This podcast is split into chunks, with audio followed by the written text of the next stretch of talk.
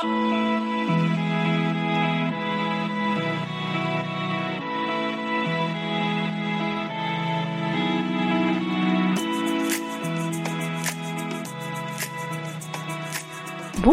et bienvenue à Notre Histoire, le podcast qui parle de l'histoire autrement.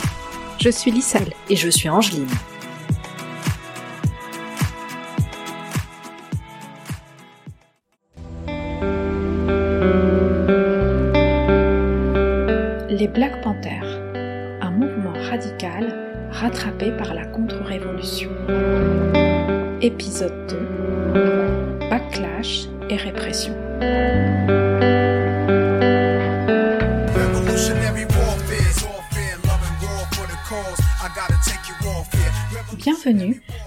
Deuxième partie de notre épisode sur les Black Panthers.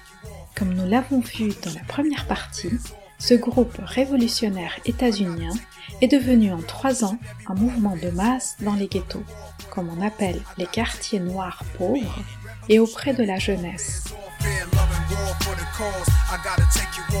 En 1970, le parti atteint son zénith. Il gère des centres de santé gratuits, des écoles et compte 10 000 membres dans 68 villes. Le film de Shaka Khan, Judas and the Black Messiah, sorti cette année, raconte cette histoire. Nous allons écouter un extrait dans lequel on entend Fred Hampton pendant un meeting quelques mois avant que lui et Mark Clark ne soient assassinés dans leur lit.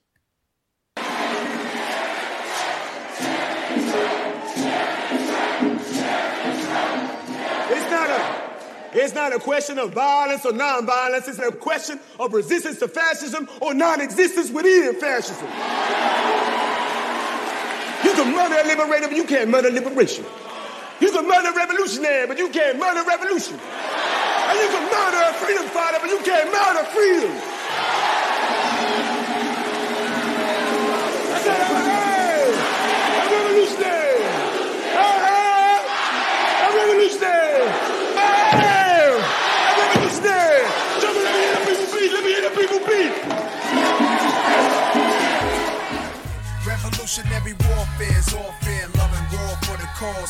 Nous allons continuer à explorer son programme en dix points, clé de son succès, mais qui lui a valu aussi une guerre d'extermination de la part du gouvernement du pays le plus puissant du monde.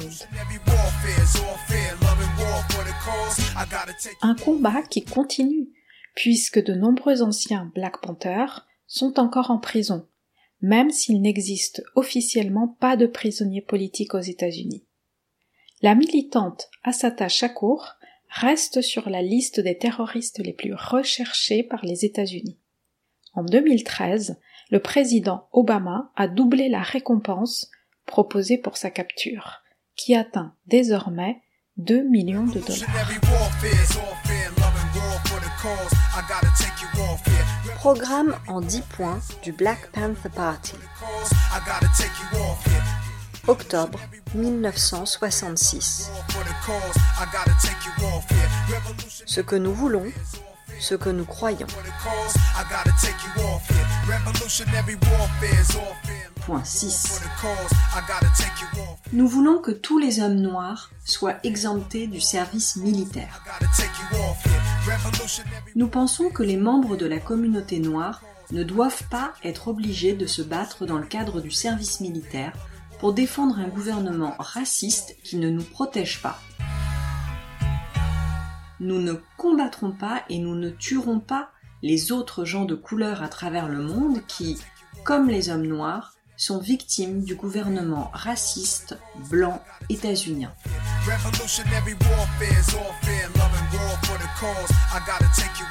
Les Panthers refusent de participer aux guerres menées par les États-Unis. Inspirés par les guérillas et textes des révolutionnaires algériens, sud-africains, kenyans, cubains, russes, chinois et dans le sud d'Abya les Black Panthers soutiennent tous les combats contre l'impérialisme états-unien. Et elles considèrent que depuis le début de la colonisation au XVe siècle, les envahisseurs européens ont utilisé les peuples colonisés comme chair à canon. Ainsi, 186 000 afrodescendants ont combattu pendant la guerre civile états-unienne, 350 pendant la Première Guerre mondiale, 850 000 pendant la Deuxième. Les Black Panthers veulent mettre fin au sacrifice de la colonie noire, comme y elle appelle les descendants des Africains africaines déportés pendant l'esclavage. De nombreux vétérans noirs revenus du Vietnam rejoignent le parti et jouent un rôle important dans ses stratégies d'autodéfense contre les raids de la police.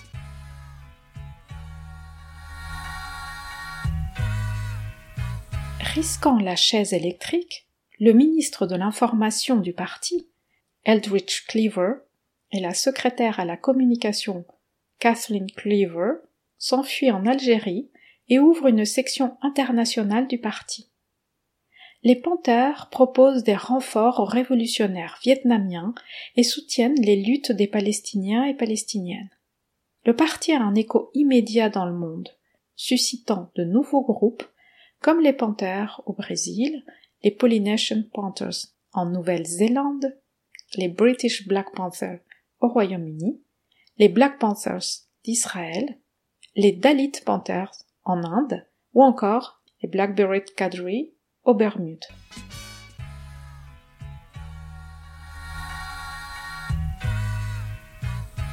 Alors que le parti décolle, la presse dominante au service du gouvernement des États-Unis vilipende les Black Panthers, les présentant comme des terroristes, violents, grossiers, sexistes et racistes, comme nous l'avons vu dans la première partie. En réalité, les Black Panthers sont des révolutionnaires qui placent l'amour du peuple, et en particulier de leur communauté noire, par-dessus tout. Mais elles développent une analyse radicale de l'oppression qui leur vaut la haine du gouvernement, l'hostilité de ceux qui veulent juste des réformes de la société capitaliste et même des tensions internes. Et elles défendent l'autonomie noire et des alliances avec toutes celles et ceux qui partagent les valeurs du pouvoir noir un pouvoir qui refuse la domination et l'exploitation.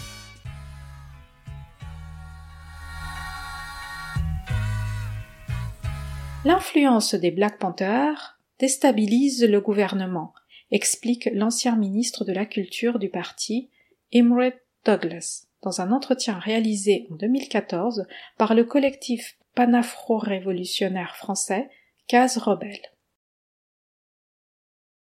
Notre grande force a été que nous étions jeunes. C'était un mouvement de jeunes. Uh, C'était quelque chose qui n'avait jamais eu lieu dans l'histoire de ce pays auparavant.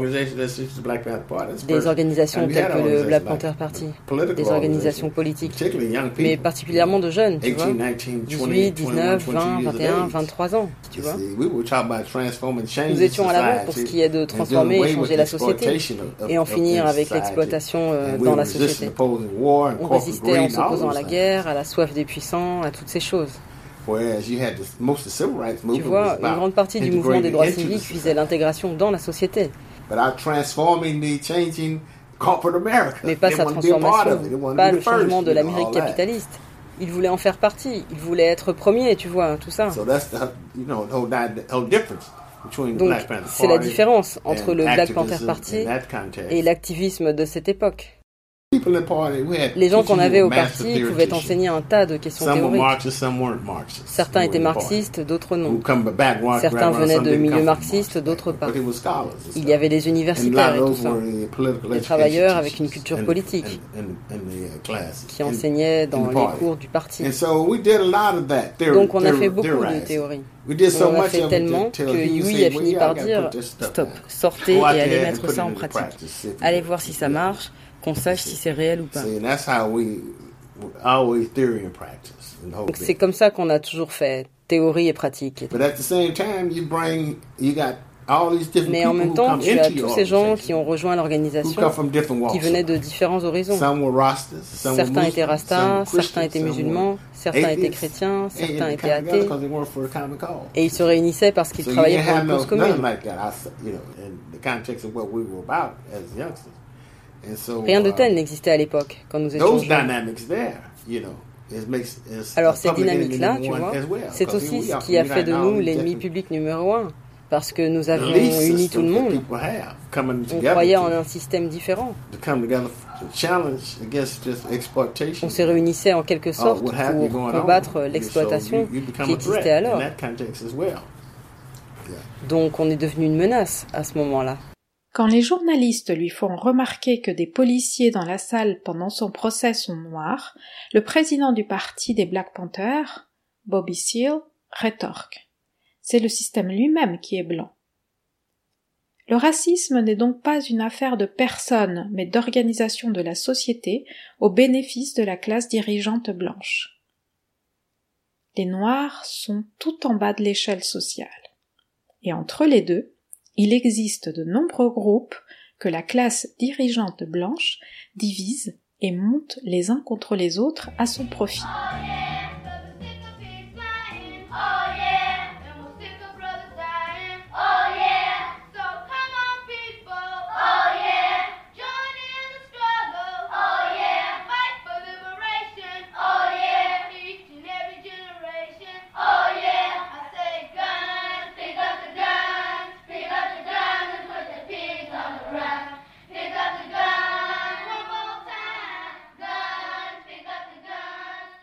Cette vision complexe n'est pas toujours facile à porter, y compris au sein de communautés noires excédées par 400 ans de domination. En 1970, le ministre de la Défense du parti, Huey Newton, appelle à une union révolutionnaire du parti avec les mouvements féministes, gays et lesbiens, qui sont aussi des groupes opprimés. En juin, il annonce dans un message aux États-Unis la tenue en septembre d'une convention constitutionnelle du peuple révolutionnaire, qui réunira environ 15 000 participants issus du parti et de ses alliés à Philadelphie. Pour Newton, les Noirs n'ont pas d'avenir dans le cadre de la structure d'autorité et de pouvoir définie par la Constitution des États-Unis. Les travaux de cette convention, dit le journal du parti, peuvent être considérés encore comme les bases de la constitution la plus progressiste de l'histoire du genre humain. À Chicago, Fred Hampton, un des nombreux militants qui ont quitté le mouvement des droits civiques pour les Panthères, met en place l'alliance Rainbow Coalition. La coalition arc-en-ciel, faisant référence à des origines ethniques différentes de ses membres, rassemble le mouvement des autochtones d'Abiyala, les Young Lords, les Brown Berets, issus de l'immigration mexicaine, les révolutionnaires blancs pauvres Young Patriots, des étudiantes et des étudiantes, des mouvements de jeunes japonais et de chinois, comme les gardes rouges.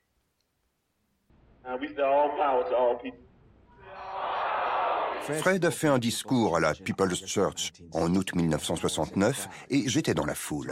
À la fin, il a dit Levez-vous tous, levez la main droite. Je n'y arrivais pas. J'étais un avocat militant, pas un révolutionnaire. Mais il a répété ⁇ Je suis un révolutionnaire ⁇ Et au bout de trois ou quatre fois, je hurlais révolutionnaire aussi fort que les autres.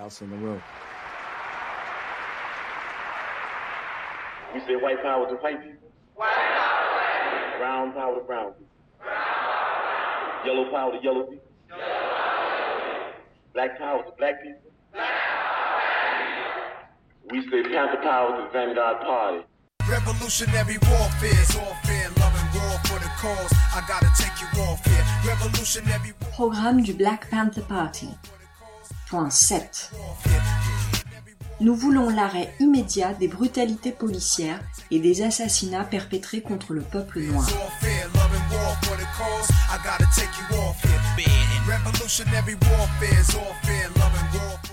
Nous pensons que nous pouvons mettre un terme aux brutalités policières dans nos communautés noires en constituant des milices pour défendre notre communauté de l'oppression et des brutalités de la police raciste.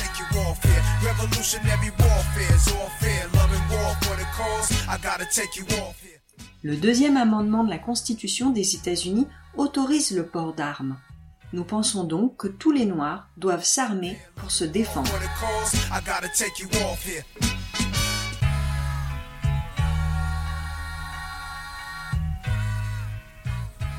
Les Panthers ne se contentent pas de surveiller les contrôles policiers. et elles enquêtent sur les meurtres, par exemple celui de Denzil Dowell en 1967. Dans les ghettos, appellent et aident la population à régler leurs conflits sans s'adresser à la police et à la justice blanche, qu'ils soient liés au paiement des loyers, à des rivalités de gangs, des désaccords commerciaux ou encore à l'économie informelle. Entre 1971 et 1973, la police tue 1000 personnes noires. Can you see the pride of the panther as he glows in splendor and grace, toppling obstacles placed in the way of the progression of his race? Can you see the pride in the panther? Les révoltes urbaines se multiplient depuis celle de Watts, à Los Angeles, qui a inspiré la naissance du parti, comme nous l'avons vu dans la première partie de ce podcast. Selon l'historien états-unien Robin Kelly, il y a eu 350 émeutes entre 1964 et 1972, entraînant 250 morts et 60 000 arrestations, et des millions de dollars de dégâts matériels, tandis que des centaines de maisons, d'immeubles et d'entreprises partaient en fumée. Les Black Panthers cherchent à organiser la rébellion pour la rendre efficace. Nous l'avons vu, l'autodéfense a été une des premières décisions du parti. Inspiré par Huey Newton, qui les appelle les Pigs, Emory Douglas dessine dans le journal des porcs en uniforme. Le surnom est resté et les images continuent de circuler dans les luttes actuelles contre les violences policières aux États-Unis.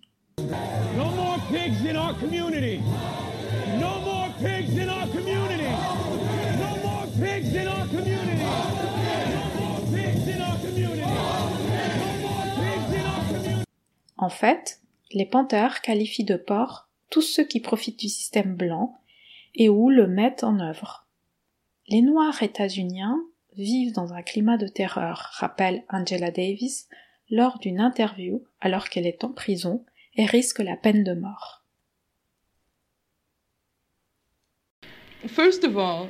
If you're going to talk about a revolutionary situation, you have to have people who are physically able to wage revolution, who are physically able to organize. Déjà, pour faire une révolution, il vous faut des gens qui sont en capacité physique de s'organiser et de faire tout ce qu'il y a à faire.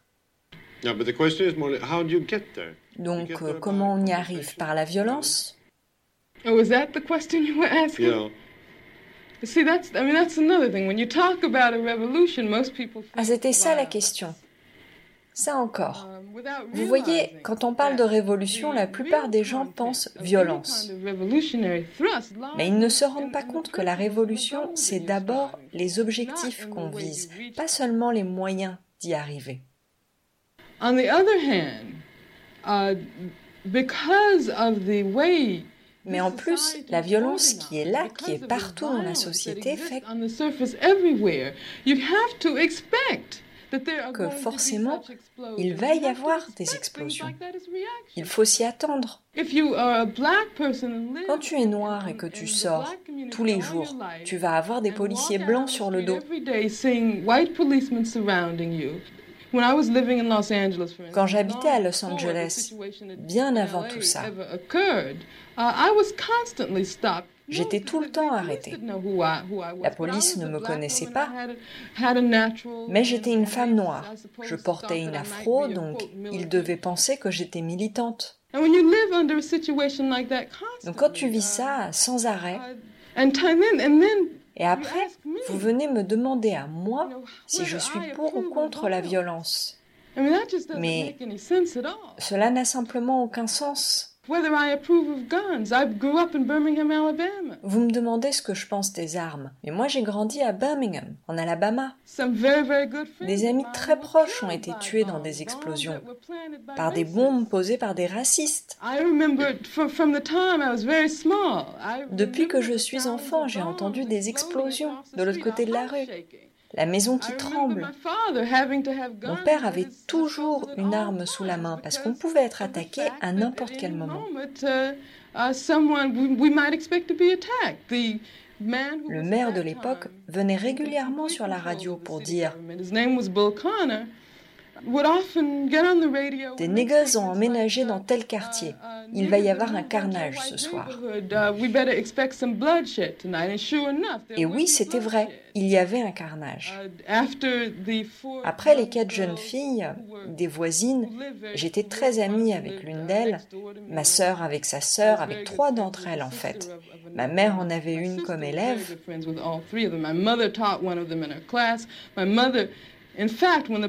Quand l'explosion a eu lieu, une des mamans des jeunes filles a appelé ma mère pour lui demander de la conduire à l'église parce qu'elle n'avait pas de voiture.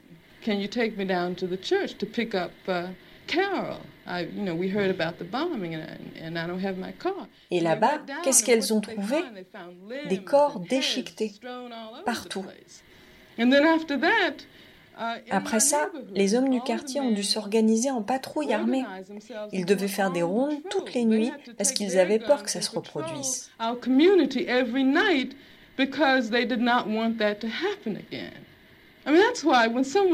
Donc quand on vient me parler de violence, c'est incroyable. Ce que ça veut dire, c'est que la personne qui pose cette question n'a pas la moindre idée de ce que les personnes noires vivent dans ce pays et ce qu'elles ont vécu depuis que le premier Africain a été kidnappé pour être déporté ici.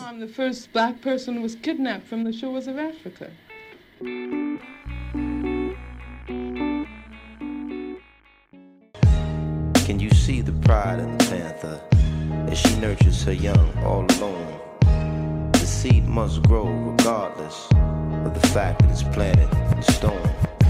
Can't you see the pride of the Panthers? As they unify as one?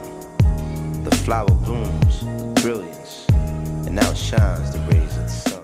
L'attaque à la bombe de Birmingham en 1963 en Alabama, dans le sud des États-Unis, qu'Angela Davis a vécu de près, a été commise par des membres du Ku Klux Klan, une organisation raciste du pays. La ville était surnommée Bombingham parce que plus de 80 bombes y avaient déjà explosé à cette date sans que des enquêtes aboutissent. Pourtant, ce sont les Black Panthers qui sont qualifiés de terroristes par le gouvernement. Ainsi, le président Nixon félicite le FBI, les services secrets états-uniens, pour avoir capturé la dangereuse terroriste Angela Davis.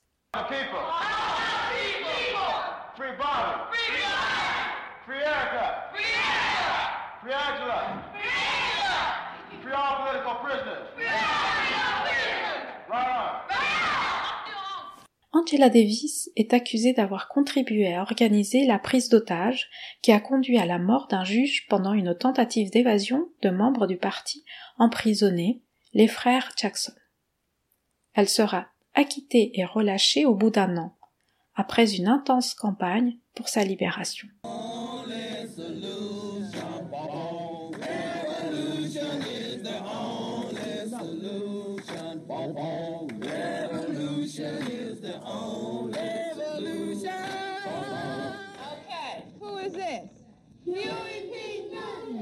Le parti n'a pas deux ans qu'il est déclaré ennemi intérieur numéro un par le FBI. Constamment suivis et harcelés, contrôlés, fouillés à répétition, perquisitionnés et arrêtés, les militantes militants sont lucides sur le danger qu'elles représentent pour le pouvoir. Et elles savent que l'État mène une contre-révolution pour les détruire, et elles le disent, mais elles ne peuvent pas imaginer les moyens utilisés. En 1971, des militantes militants parviennent à voler au FBI des documents qui révèlent l'existence d'actions contre les antiracistes et les communistes depuis les années 1950 et qui ciblent aussi les militantes et militants du mouvement pour les droits civiques. Ces faits sont aujourd'hui bien connus grâce aux enquêtes de militantes et militants, de parlementaires, de documentaires et à la déclassification de documents secret défense.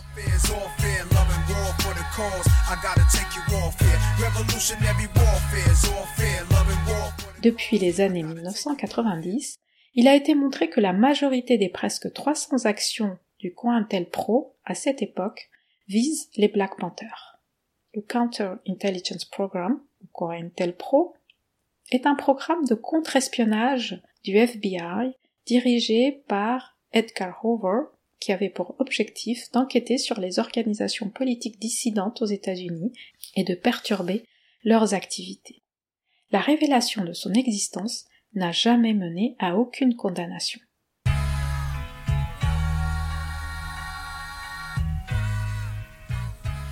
Avec les Black Panthers, remarque Mumia Abu Jamal, l'État états-unien révèle sa vraie nature. Il s'agit d'une organisation répressive qui agit en dehors de tout cadre démocratique. Dès 1968, le FBI diffuse un faux livre de coloriage des Black Panthers qui montre des noirs assoiffés de sang et des porcs égorgés.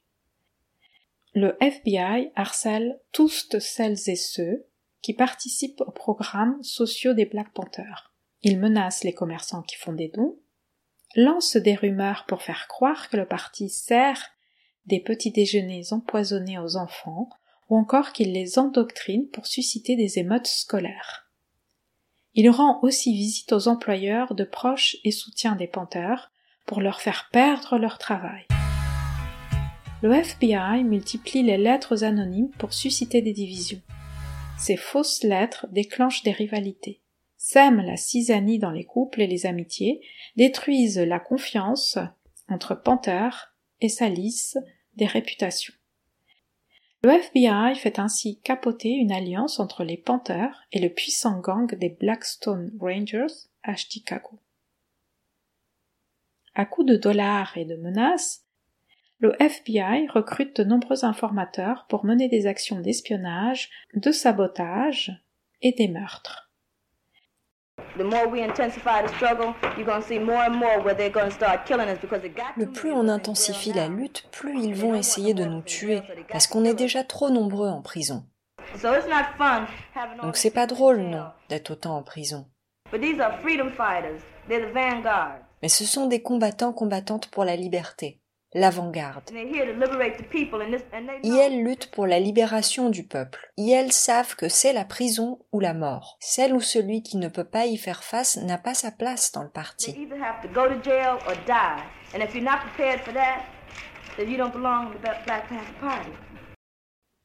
En janvier 1969, sur la côte ouest, le FBI fait abattre les Panthers Al Prentice Bunchy Carter et John Huggins par deux informateurs, membres du gang United Slaves.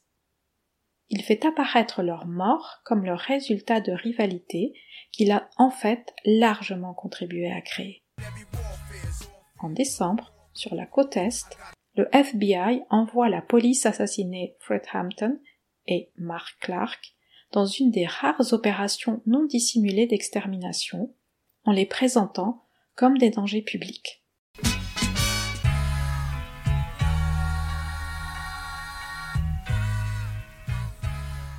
Cette année-là, 27 panthères sont tués et 749 sont arrêtés.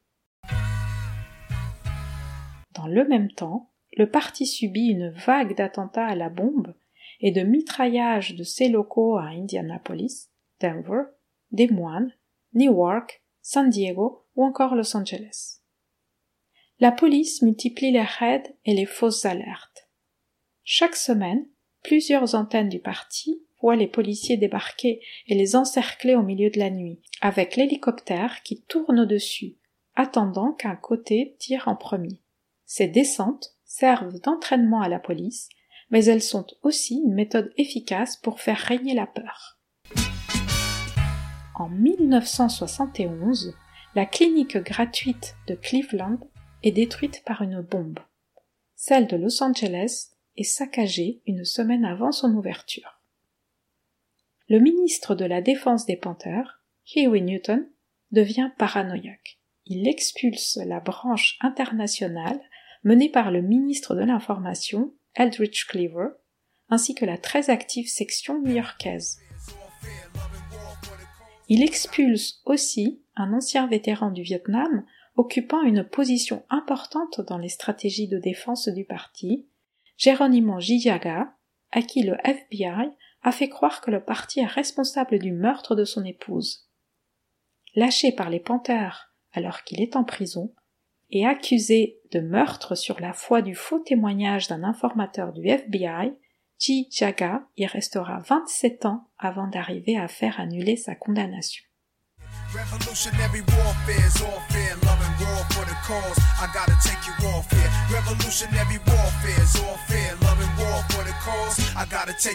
Programme du Black Panther Party. Point 8. Nous voulons la liberté pour tous les hommes noirs incarcérés dans les prisons. Nous pensons que les hommes noirs doivent être libérés parce qu'ils ont été victimes de jugements non équitables.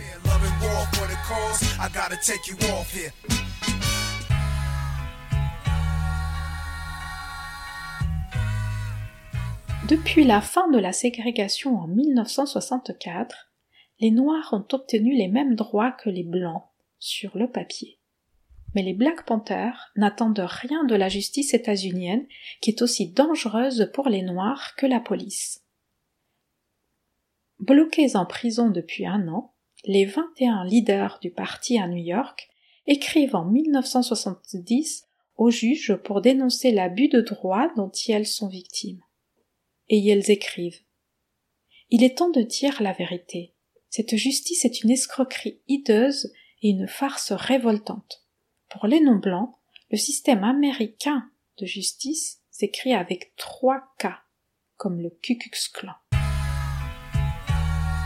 La justice a nié leurs droits aux Noirs depuis la naissance du pays, dont la première constitution établissait qu'un Noir valait les trois cinquièmes d'un Blanc, interdisait au Congrès de limiter l'achat et la vente d'esclaves et obligeait la police à traquer les esclaves en fuite, rappelle les 21. En 1857, les juges racistes de la Cour suprême ont même décidé que la Constitution ne s'appliquait pas aux Noirs, dans leur arrêt Dred Scott. Dred Scott était un esclave qui demandait sa libération après que son maître ait déménagé dans un État où l'esclavage était illégal.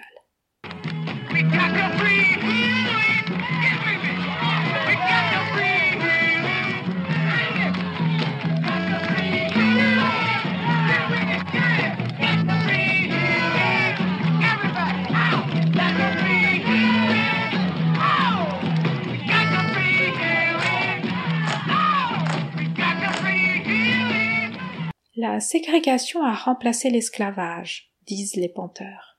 Et maintenant que la ségrégation n'existe plus, l'emprisonnement massif et arbitraire est devenu l'arme de contrôle numéro un des Noirs et autres non-blancs. Ainsi, Yale souligne que 90% des prisonniers états-uniens sont des non-blancs et que 80% sont détenus sans motif légal.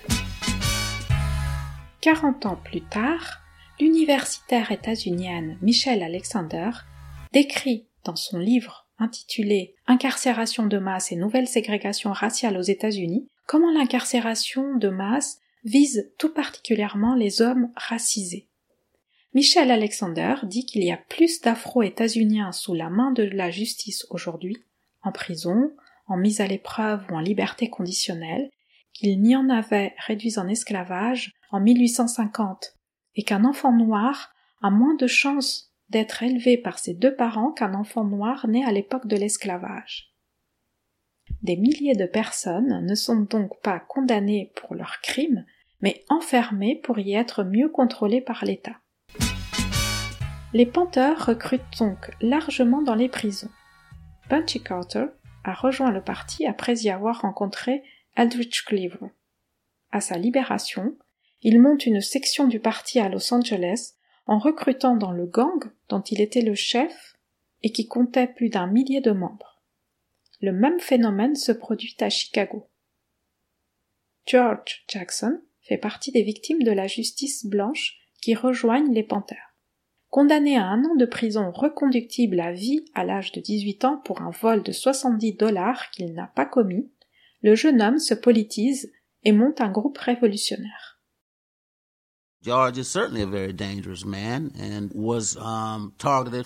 George faisait très peur, donc c'est pour ça qu'on l'a fait taire. Um, Il est devenu dangereux. parce qu'il créait un nouveau type d'hommes, des hommes qui entraient en prison comme des criminels et qui en sortaient des révolutionnaires. David Hilliard, Black Panther Party leader. David Hilliard, leader du parti des Black Panthers.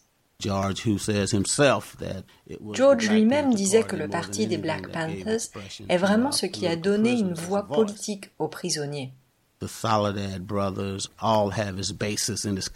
Et tous les frères de la prison de Soledad avaient vraiment cette connexion avec le parti.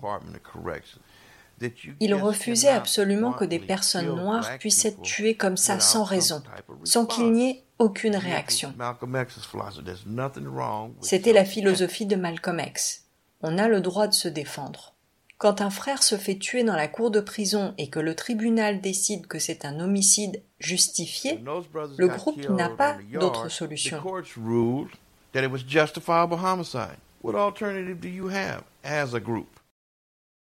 Son groupe rejoint en 1970 les Panthers et Huey Newton le charge de développer le mouvement en prison.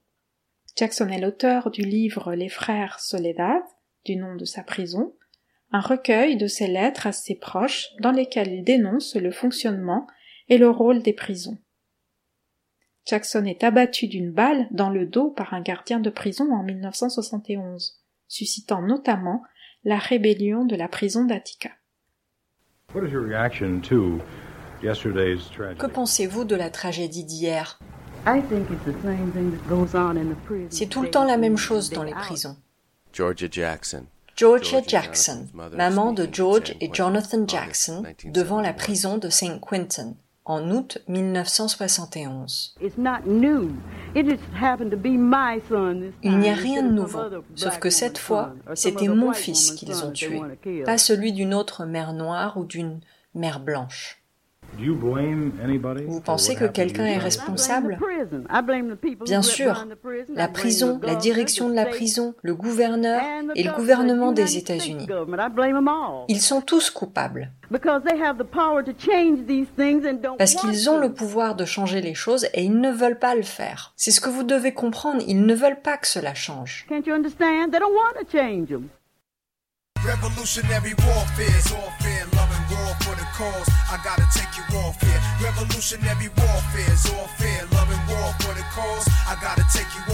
Programme du Black Panther Party. Point 9. Nous voulons que tous les hommes noirs, lorsqu'ils comparaissent devant des tribunaux, soient jugés par un jury composé de pairs, conformément à la Constitution. Le 14e amendement donne à un homme le droit d'être jugé par ses pairs. Un père est une personne qui vient du même milieu économique, social, religieux, géographique, environnemental, historique et racial. Pour que les hommes noirs soient jugés équitablement, la Cour devra sélectionner un jury dans la communauté dont est issu l'accusé. Nous avons été et nous sommes toujours jugés par des jurys entièrement composés de blancs, qui n'ont aucune compréhension de la communauté noire.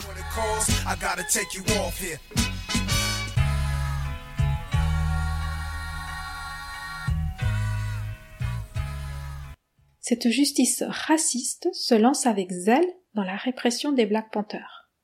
Elle utilise la même technique de harcèlement qui a si bien marché avec les anarchistes et les socialistes au début du siècle. On peut citer par exemple Bobby Seale, président du parti. Accusé d'incitation à l'émeute, il est emprisonné en 1969 et comparaît devant un juge qui lui refuse son droit de se défendre, puis le fait ligoter à une chaise et bâillonner pour l'empêcher de parler. Lorsque son procès est annulé, le juge le condamne à quatre ans de prison pour outrage.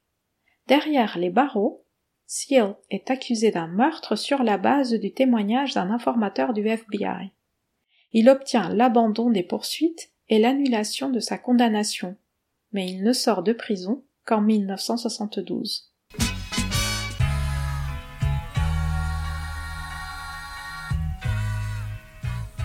Les juges créent un climat d'accusation qui aboutit à de nombreuses condamnations, comme celle de Jijaga. Mais même si elles n'aboutissent pas toujours à des condamnations, ou si des condamnations finissent par être annulées, les poursuites sont efficaces pour intimider, discréditer et empêcher d'agir. En mai 1967 et décembre 1969, 87 Panthers sont emprisonnés pour des poursuites qui seront ensuite abandonnées. Parmi elles, Ralph Cobb, accusé d'enlèvement par un faux témoin. Il reste presque un an en prison avant d'être acquitté. Huey Newton, emprisonné dès 1967, est condamné un an plus tard jusqu'à 15 ans de prison pour le meurtre d'un policier blanc. Son jury, à Auckland, compte un seul noir, âgé de plus de 40 ans, dans une ville où plus de la moitié de la population est noire. Sa condamnation est finalement renversée au bout de trois ans de lutte du parti. Mais Huey est de nouveau accusé après sa libération. Il fuit alors à Cuba.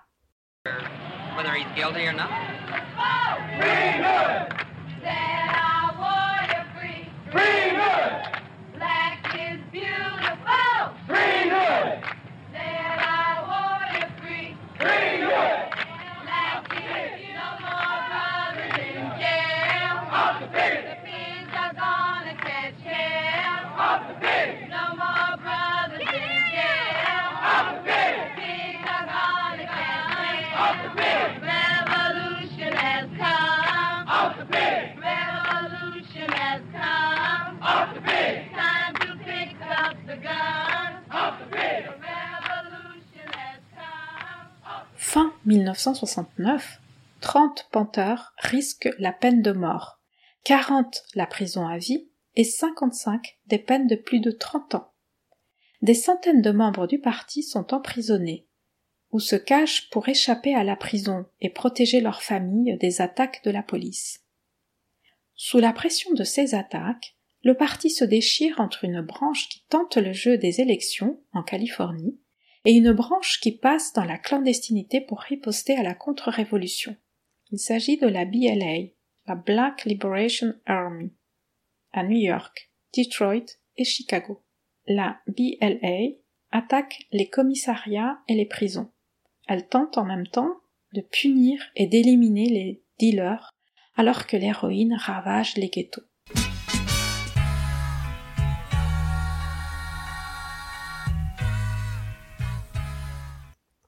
La guerre juridique décourage les adhésions.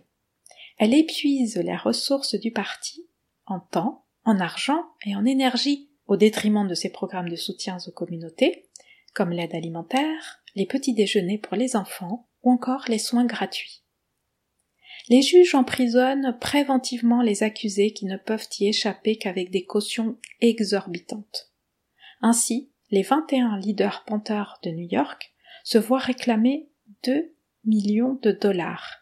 Ils sont acquittés après un combat judiciaire de deux ans, mais ils ne retrouvent rien à leur sortie de prison de ce qu'ils avaient laissé.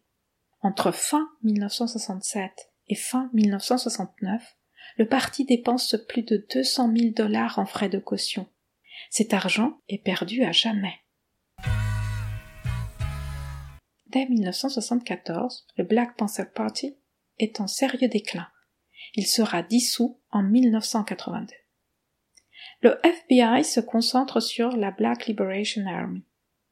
Le procès des militants Sekou Odinga et Mutulu Shakur marque la fin de ces actions en 1981. Odinga a été libéré en 2014, mais Shakur, atteint d'un cancer, est en train de mourir derrière les barreaux après avoir servi une peine de 33 ans.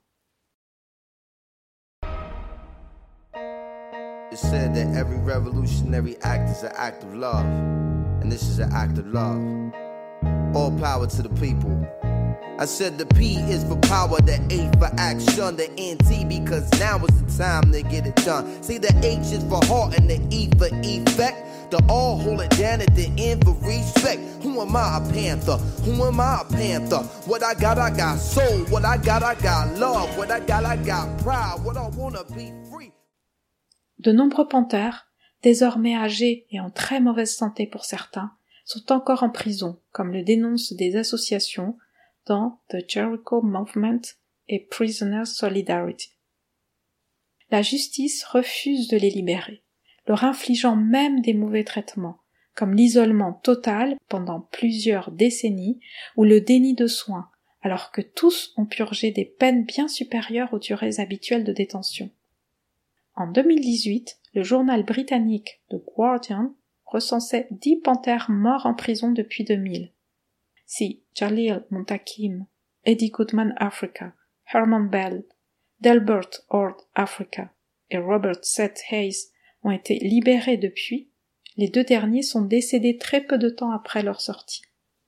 En prison depuis 1970, Russell Maroon Schwartz, âgé de 77 ans, risque de mourir captif après avoir attrapé le Covid alors qu'il est victime d'un cancer très avancé. Kamo Sadiki risque d'être amputé d'un pied parce que les autorités carcérales lui refusent des soins.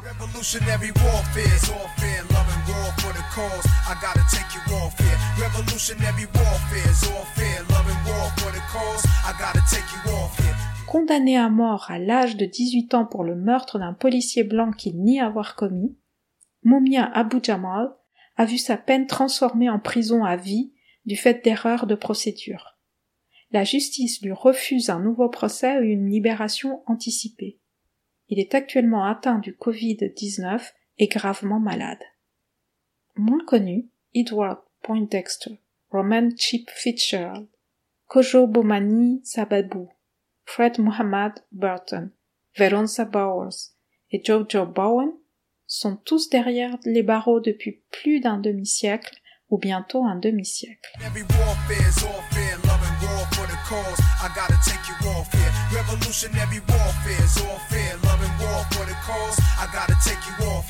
Rachel Cinque Maggie, ancien frère de Soledad ayant rejoint les Panthers en prison, aura 82 ans cette année et est probablement la personne qui a été détenue le plus longtemps dans le monde, depuis 57 ans.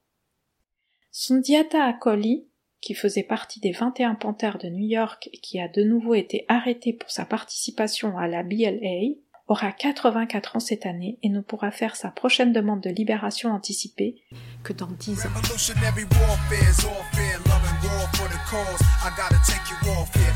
A contrario, les condamnations judiciaires contre les suprémacistes blancs sont exceptionnelles. Et le gouvernement ne se contente le plus souvent que de condamnation de principe.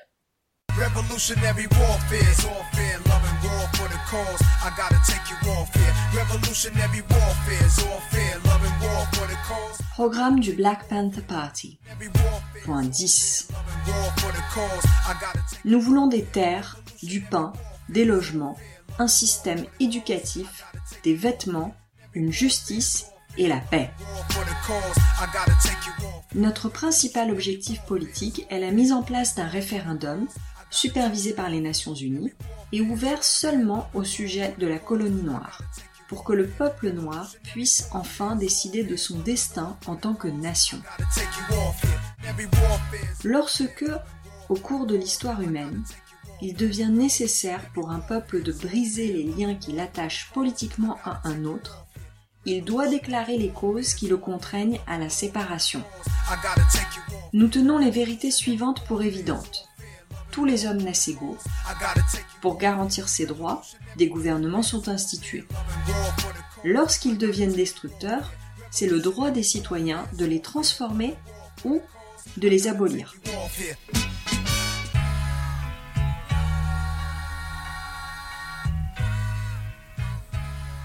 Dans leur dixième point, les Black Panthers reprennent la déclaration d'indépendance de 1776 qui a mené à la création des États-Unis lorsque les colons blancs ont pris le pouvoir et éjecté le Royaume-Uni de leur territoire. La colonie noire, importée à Abiyala par les colonisateurs européens, exige désormais sa propre liberté. Le ministre de l'Information, Eldridge Cleaver, explique en 1969 que cette revendication fait partie de l'héritage de Malcolm X, qui rêvait de faire passer la lutte des Noirs de la revendication limitée des droits civiques à celle de l'unité afro-américaine.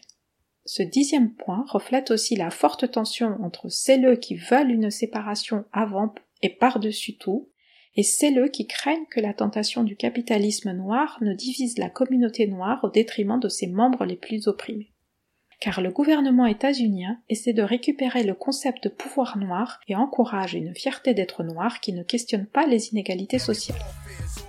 Les Black Panthers refusent que l'héritage des descendants d'esclaves ne soit vidé de son contenu révolutionnaire. Ces idées continuent d'inspirer des artistes, des militantes et militants, des collectifs, donnant raison au slogan de Fred Hampton, qui dit Ils peuvent emprisonner un révolutionnaire, mais ils ne peuvent pas emprisonner la révolution. C'est le cas de groupes révolutionnaires comme Casse Rebelle, le groupe queer Les Panthères Roses, les décoloniaux Bruxelles Panthères ou la brigade anti-négrophobie pour ne citer que quelques exemples en France, en Belgique et au Canada. Par ailleurs, le collectif français anti-violence policière Angle Mort a traduit en 2016 le recueil The Panthers Speak, publié par le parti en 1970 pour encourager l'écriture de la lutte contre le système carcéral et la répression policière en France. Angle Mort a également préfacé la réédition française en 2014 des frères Soledad de George Jackson.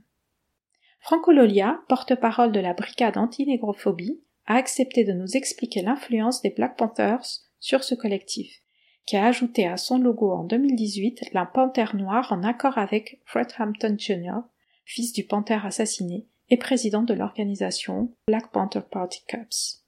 J'aime à dire que euh, c'est une constellation tentaculaire de mouvements noirs qui ont participé à, à forger l'esprit de la brigade anti-négrophobie. À l'intérieur de cela, il est évident que les Black Panthers m'ont grandement inspiré pour la simple et unique raison qu'on était en carence d'identité, de fierté et, nommons-le, de virilité. Et que les Black Panthers, effectivement, offraient cette posture digne, noble et rebelle, c'est-à-dire contre-offensive. C'est-à-dire cette posture virile, pas au sens machiste du terme, mais au sens que pour euh, la survie, il fallait sortir de cette euh, posture euh, complètement dépourvue de colonne vertébrale. Euh, psychique et, je dirais physique qui obligeait le noir à courber les chines face au blanc. Le Black Power vise à rompre avec euh, cette injonction du pouvoir blanc qui force le noir à exister que dans la collaboration, que dans l'ombre du blanc, etc. Et donc ce poison inoculé dans l'esprit des noirs euh, leur, leur injecte un puissant complexe d'infériorité, tandis qu'aux blancs, il leur injecte un puissant complexe de supériorité et c'est de ces complexes-là que nous devons nous défaire. Donc ce qui me plaît dans la lutte des Black Panthers, c'est qu'ils comprennent qu'il faut d'abord mener une guerre intérieure avant de pouvoir être en mesure de mener la guerre extérieure.